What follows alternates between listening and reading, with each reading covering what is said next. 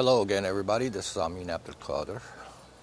Um, I want to talk a little bit about organic matter uh, in homes and one of those other reasons why I kind of try to steer away from wood and using wood in houses. Um, when I was uh, doing, when I go around doing a lot of my lectures about concrete structures, um, I discovered one time that uh, a neat little example I do during my lecture to show people that wood, uh, it is a good product in trees and stuff, but in homes, as wood dries, uh, it shrinks. That shrinkage in anything has to go somewhere. It, it could be moisture that evaporates, uh, uh, air between them. I mean, the shrinkage, there, there's something that's coming off of it. And I always thought, and I'm not a scientist, so, but it's it gives off gases, and I think these are organic gases that are actually blended into the air in our house, and we're breeding those. And wood inside a wood frame house has a lot of vacant cavities with the heat outside and the cold inside, or cold outside, heat inside. They're they're going to create moisture. And I know that University of Southern California did a study several years ago uh, showing how much moisture or water is produced inside homes where the hot air and the cold air are colliding and creating moisture.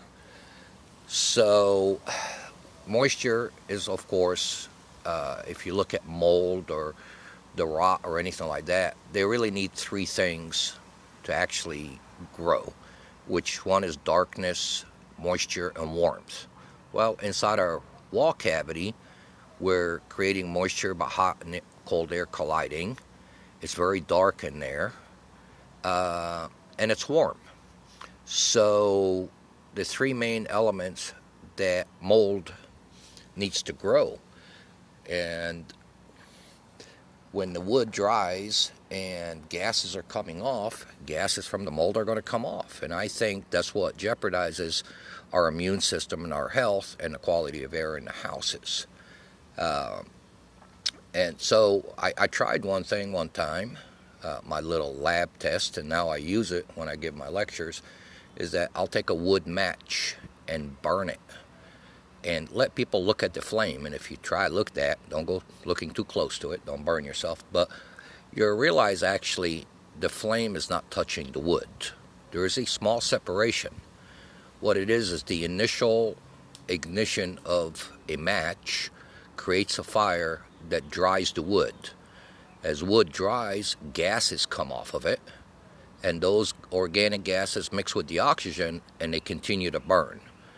So when we say, you know, wood burns, no, it's actually the gases off the wood. Wood doesn't burn, it just turns black and keeps shrinking, giving off gases. And if you look at a match, what size it is uh, before you light it, and what size it is after it's burned, all that difference had to go somewhere, and that difference went into gases and burned.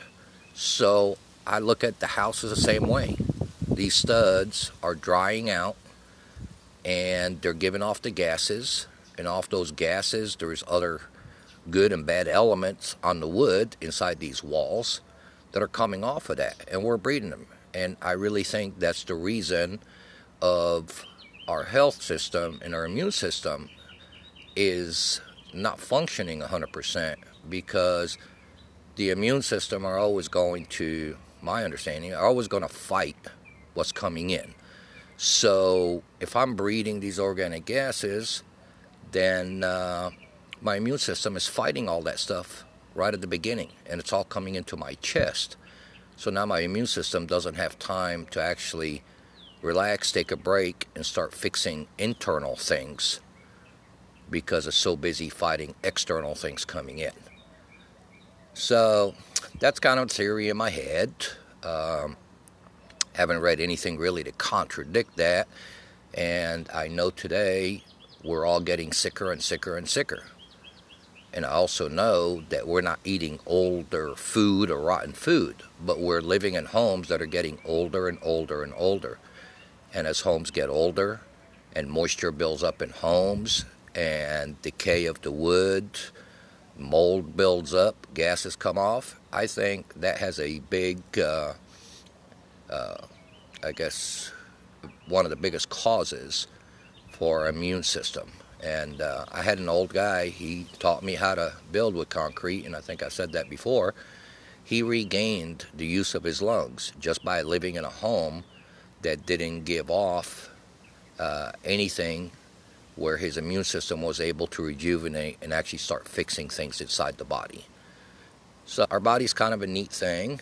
Uh, and these houses are kind of neat. That something we don't look at. You know, we always look at let's get a new air conditioner, let's get a new filtration system, let's get a new car with a HEPA filter in the air conditioning.